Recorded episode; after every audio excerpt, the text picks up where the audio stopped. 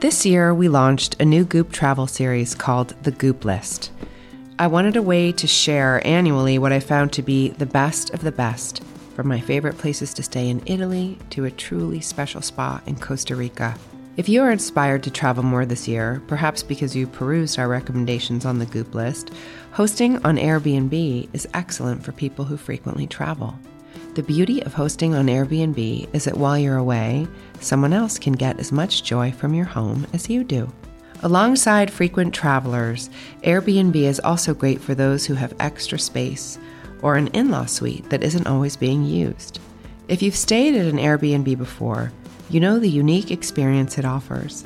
Now you can share that same experience with others while earning some extra income. To learn more about hosting on Airbnb, head to airbnb.com slash host.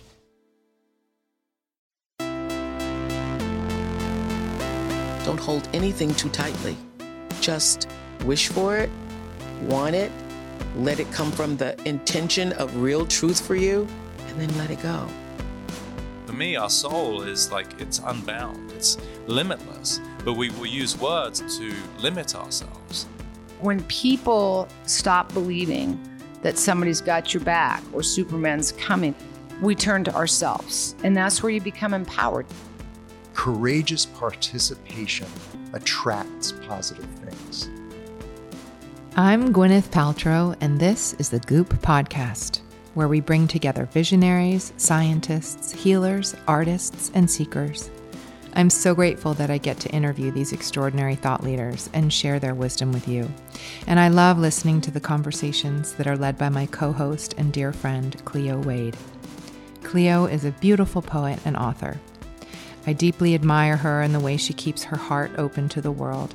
Together, we believe that engaging in open minded, honest, and sometimes difficult conversations has the power to change our lives.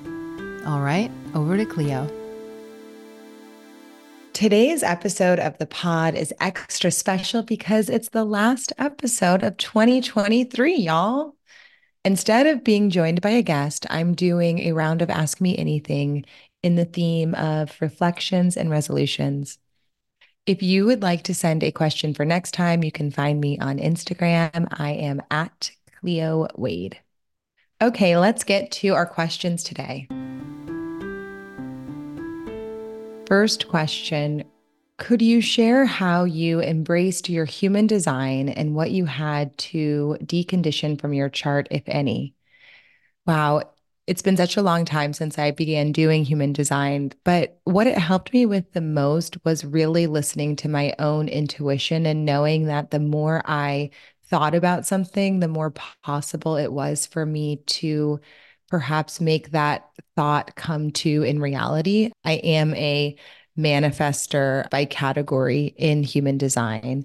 I don't know that I ever really understood the concept of manifesting before I worked with the ideas around human design and worked with Jenna. And when she really explained it to me, it kind of demystified it too. It, it really made me understand that you can really focus on something that you hear within yourself and it can be meant for you. And embodying that energy really does get you closer to the goal. And that is really something that I have witnessed and experienced in just, I guess, that kind of belief system or mindset around really wanting something for yourself or or working towards something it gave me kind of an extra boost or energy when i felt fatigued or tired or like i wanted to give up and then the deconditioning i certainly had to decondition kind of being really you know sweaty around going to work. I used to be like, oh, you just have to work and grind and go and do. And if you're working the hardest and you're the most exhausted and you've ground yourself down, that gives you value or importance.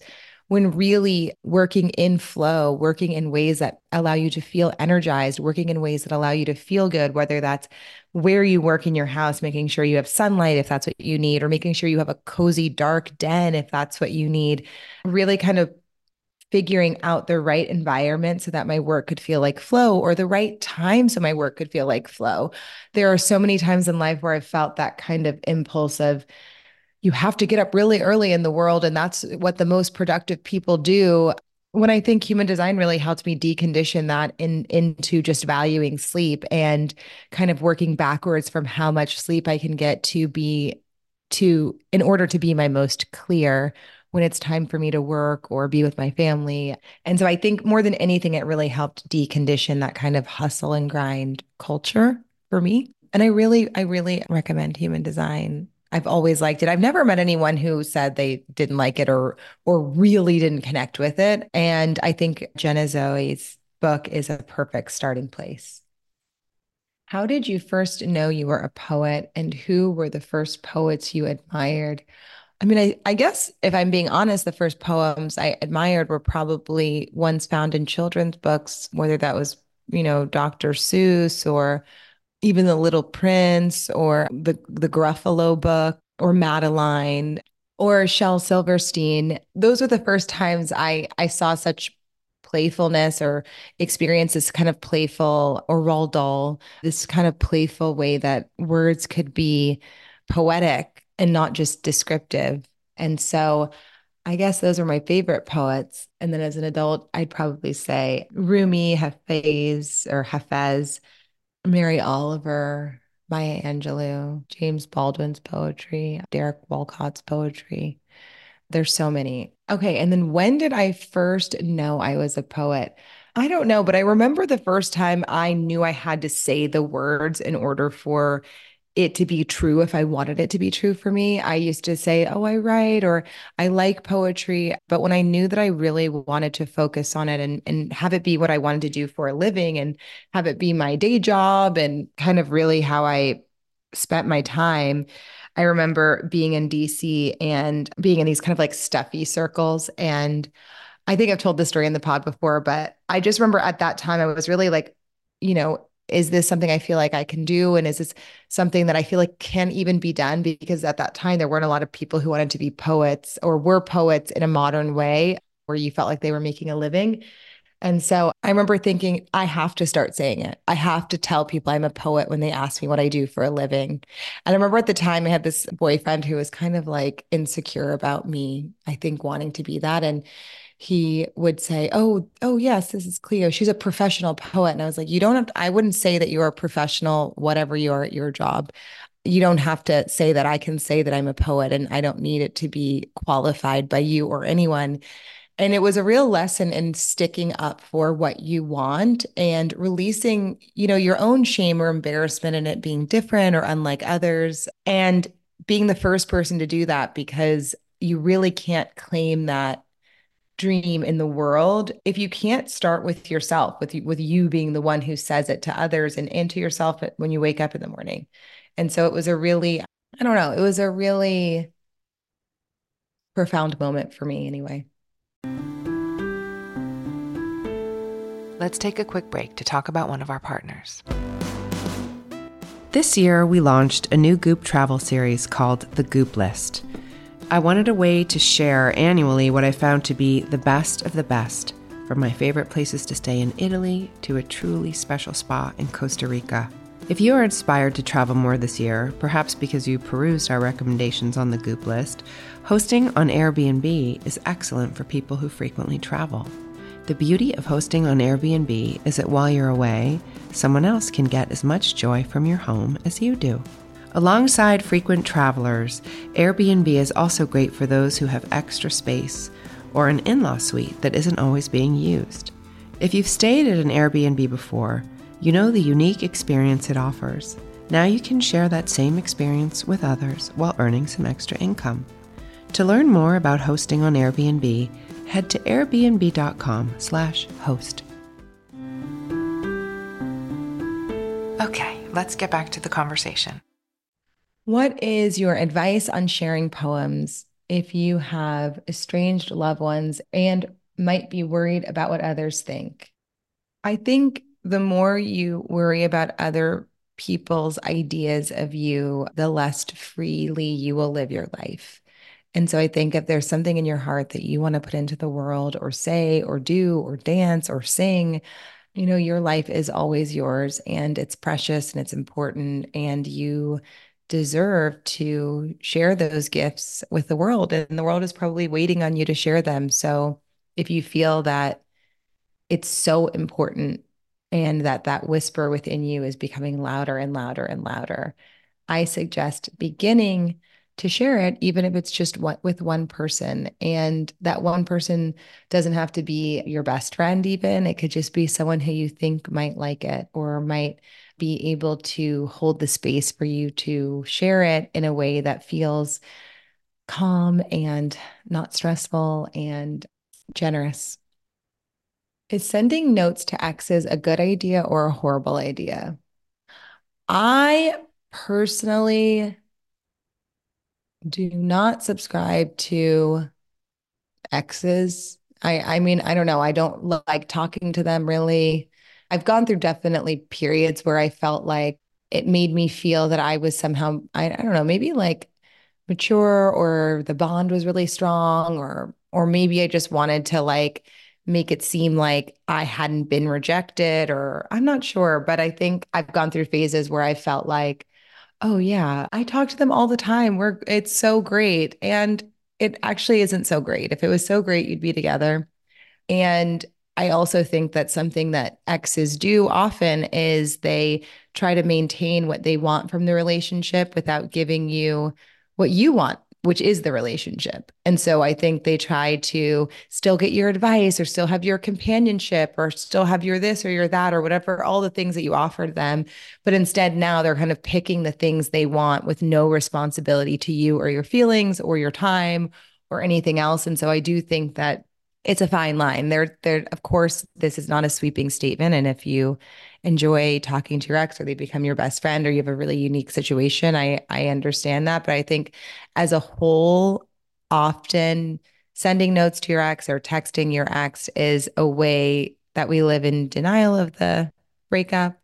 We're trying to hold on, or we feel that there's still a hope in the future or it's a way that we are just, you know, signifying that we are not yet ready to detach. And that all of those things are okay, by the way. It is completely fine to be going through a breakup and not be ready to let them go and for them to not be ready to let you go.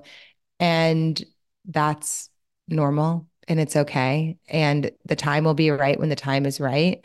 But I usually suggest just kind of keeping it moving. I don't, I don't even, I'm honestly like, I don't have even exes that I don't have a, um, like a harsh, like feeling towards or truly dislike. And I do dislike a lot of them.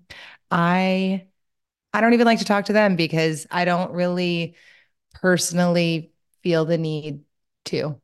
I like living in the present.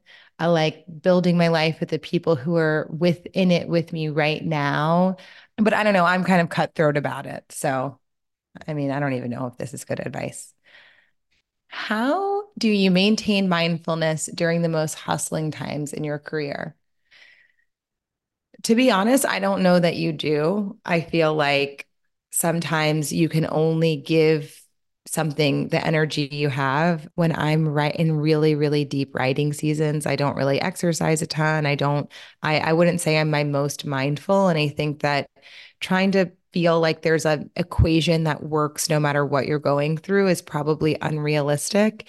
And anyone who tells you that they still do da da da da da, then they probably aren't going through the busiest time of their career, or the most hustling time of their career. I, I just I don't think you can maintain peak mindfulness through everything. And I don't think uh, and and maybe you should, maybe you shouldn't, but I do think that like you know, I think different seasons and times call for different things. I think you're you're on a crazy adventure um, and you're traveling on safari in Africa. I just don't think that unless you're called to, you need to meditate or you need to do anything but be present and absorb that experience. And I think that oftentimes we're really militant about mindfulness and it gets way of living in the present moment which is actually the whole point of mindfulness. So i think wherever you're at and whatever you have to give to that you can and you can know that it shouldn't last forever but there's just going to be seasons where it's not as present as you would like or it usually is Who have I most recently followed on Instagram? One of my favorite people to follow on Instagram that is a more recent follow is probably Van Latham. I just love him. He's from Louisiana. He's so funny. I've also, who have I recently followed? I'm trying to think. I honestly, I kind of use Instagram more in a way of like how I use use Google. Like I kind of go on there to look up certain things. So instead of scrolling, I'll kind of decide I'm gonna go on Goop's Instagram and look up something for you know holiday presents for Simon and then I kind of have use use it more as a place as a starting place to then shop or read or do something else in another site. So sometimes I'll just kind of search something like a kid's store I follow or something to see what they've been posting and then use that to then go search for something else for my kids. But I'm really trying to kind of use it in that way rather than just like doing nuts scrolling because it does make me feel crazy. What are your New Year's Eve traditions?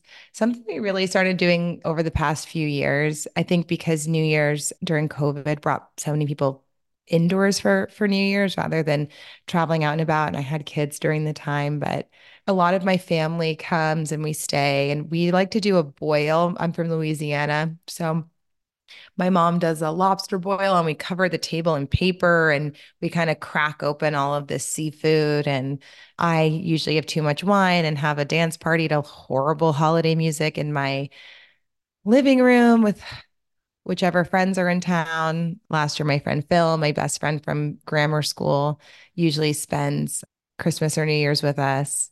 So yeah, we we like that. Okay, what is my next question? How do you feel about making resolutions? I personally don't love high pressure situations. And so I think if I feel that the resolution is in a flow and doesn't seem like a punishment to me in any way, I'm down, but I don't like to be living in a life of setting goals for myself from a place of, you know, shame or this is bad or this is good. And I think resolutions tend to be a little bit more like that. Something I started doing last year, and last year's was uh, this song called What a Fool Believes by the Doobie Brothers. But I will have like a song for the year and I just try to pick a really joyful song so that it reminds me to get back into a place of joy if I am feeling low throughout the year, which I know is on a resolution, but felt like a cool tradition. And it was just always my song that reminded me to just kind of like breathe and lighten up and be happy I'm alive. And so I'm going to, I'm thinking about what my song this year will be. But I also think on the flip side about resolution, something I've always considered is that it's really cool to set goals for yourself when, like, energetically, so many people are doing it. So, this idea that you could have almost the momentum of this huge energy of people who are all hoping to do this big thing for themselves. I think there's something really cool about that. So, if you can find a way to kind of be in the wave in a way that feels good, I think that's cool. Okay. What is a lesson I learned from 2023? Hmm.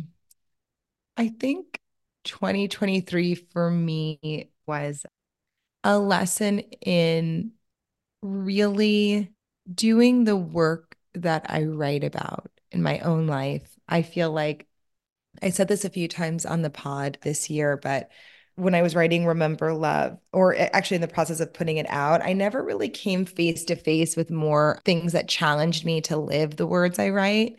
And so much about Remember Love is about centering and valuing our relationships over work, over anything else, because I do think that in a world of loneliness, in a world where joy can feel so hard to live in or even come across briefly, spending your time with people you love and respect and laugh with and you know is is rare and needs to be centered. And so there were so many moments in this in my process this year where I was faced with the decision of like be here for someone I love or be able to do this thing in in a work world or in something in something else. And I was really grateful that I had spent so much time thinking about this idea that you know our relationships deserve this much of us and that I knew the the decision that was right for me in those moments. And so I'm grateful that I could you know, center those I love and be in community and really kind of be about it. I want, I'm so grateful that I could really live my values in that way. And that's in being in community with those I love and stepping away from those I don't feel connected to and choosing community with those I love over other things and material ideas. And I think I'm really, I'm proud to have learned that lesson. And I was really confronted with it a bit this year. What is a highlight from the past year, personally or culturally? Obviously, Remember Love coming out was a highlight, as was all of these. I got to do a lot of cool things with my family culturally that are were such a big part of my childhood. So I took my kids to Mardi Gras in New Orleans this year. They went to Jazz Fest in New Orleans this year. And culturally, the Beyonce tour was pretty major for me. Also, culturally, my brother, who writes poetry and is an incredible academic studying in Indiana, released a lot of poetry this year in different journals that were all really beautiful and inspiring. And so this past year has also been really cool to be able to watch his work impact so many people and and it's kind of cool when you are someone who gets to read someone's first drafts and second drafts and and gets to read them you know before they're published in these journals and in literary magazines and so because i you know you know you know for a while you're like oh my god this is so good this is so good but it, it hasn't it hadn't come out yet and so i got to see a lot of his gifts be shared this year, which was really cool. Yeah, those were those were some big highlights. What are you looking forward to in 2024? I have no idea what I'm looking forward to in 2024. I'm really grateful to just be in this moment. I maybe that's the theme of this whole podcast episode is just presence and being in the moment. I'm not really traveling much this holiday season. I'm really just kind of being with my family and with my girlfriends and with Simon. And I just feel really, I feel really grateful to have this kind of cozy nest we live in to be able to talk and love each other and process the world we're living in because it does feel so extreme and intense so often. And so I think I'm looking forward to maybe more of this, these kind of intimate and cozy moments. And yeah. Advice for someone who is spending the holidays without their family. How do you respond to people who ask you what you're doing for the holidays? I think that the more we work on our own definitions of family and and knowing that you know blood family doesn't mean it's your only family and and that there are friends that become family and pets that become family and time alone can be incredibly restorative. I think it's always important to be honest. And something I really also think is important is, you know, if you're spending time with friends who feel like family, when you're honestly responding to the question, what are you doing for the holidays? You tell them I'm I'm spending time with um my family friends, my family of my friends. I'm so grateful because you know, being specific and allowing people to know that there's a possibility of a new way to be in community with those you love and feel the feel the sense of family because that's the real juiciness of it. It's that sense, that feeling of family, not that just kind of like blood and bone connection of family. You might be letting them in on something new and you might be giving them permission to do that. And so I think or or saying to someone like, "Oh no, I'm kind of like really just spending this time to myself to restore and watch my shows and just give to myself at a time where the world isn't kind of knocking on my door a lot and I have this time of peace. I think the more we're honest about that, the more we give people permission to do with the holidays whatever the hell they want to do with the holidays. There's not a right or wrong way to do the holiday season. And I believe that some of the best use of time for the holiday season is rest and restoration. So, however you can get that and wherever you can get that, I think is the right place. Ways to get yourself out of a rut. Ruts are really funny because I do think that you can get yourself out of them in kind of a fake it till you make it way.